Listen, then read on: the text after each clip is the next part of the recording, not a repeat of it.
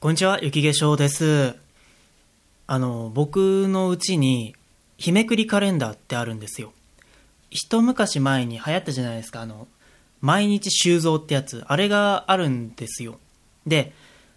結構僕が買ってきて家族のみんな気に入ってくれたんですけど、最近ね、やっぱ、みんなめくってくれないわけですよ。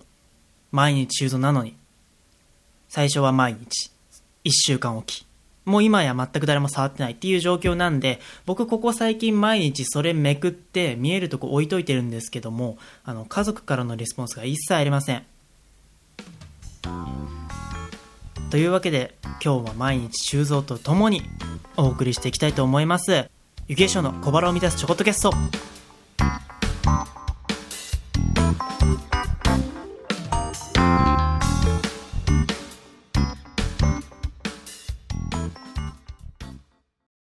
こんにちは。小腹を満たすちょこっとキャスト第4回配信始めていきたいと思います。毎日投稿企画の第2弾です。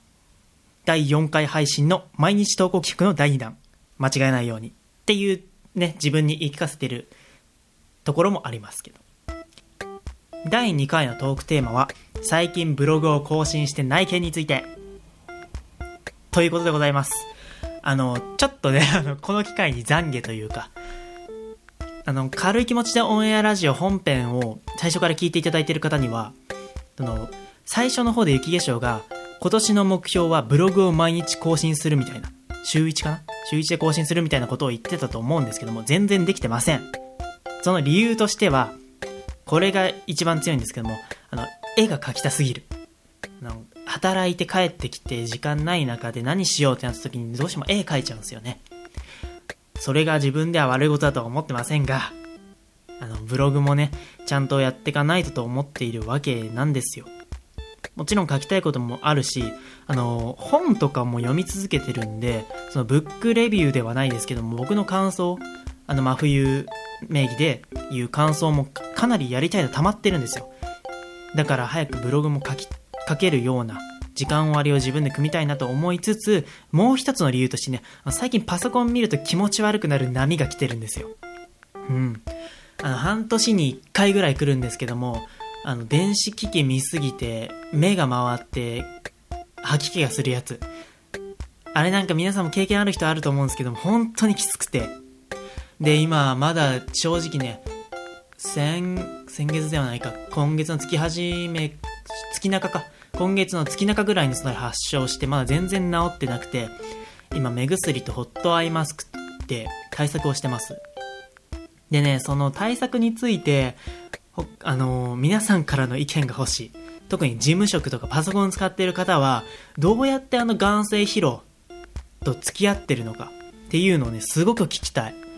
僕が友達に聞いた時は、ホットアイマスクと目薬っていうのはもうみんな言ってることでした。で、これは僕もやってるんで、まあ、早速取り入れてっていうか、また、一時期やってなかったんですけども、もう再開して、対策してて、あと、ブルーベリーアイも飲んでるんですね、僕。あんまり聞いてる実感ないですけど、まあ、これが効く実感ってどういうものなのかわかんないんですけど、まあ、飲ん、気休めでもいいんで飲んでて、で、それ以上にね、なんか、いい対策あれば、教えてほしいなと思っております。あの、ツボとか、人によっては、整体とか行って体ほぐすと目まで治るって言ってる人もいるんで、ちょっとそれも気にはなっているんですけども、なんかね、自分でもできるツボとかがあったら、まずそれを押して対策したいなと思ってるんで、ぜひなんかあったら、フォロワーさん、リスナーさん、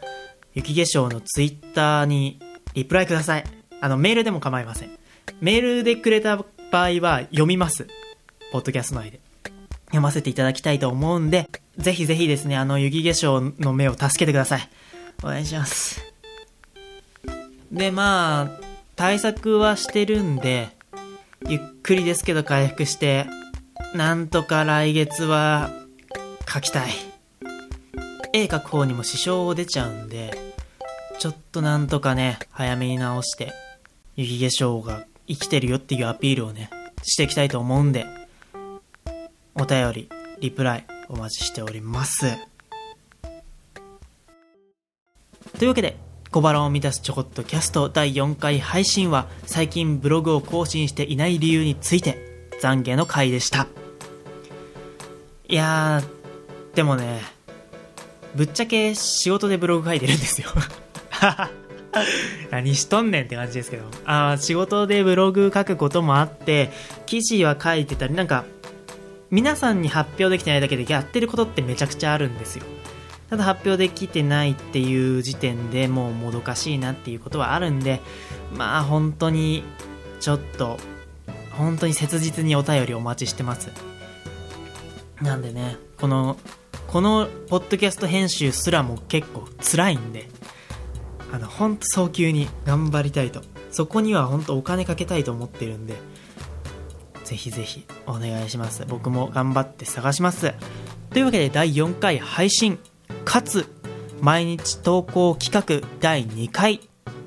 お相手は雪化粧でした。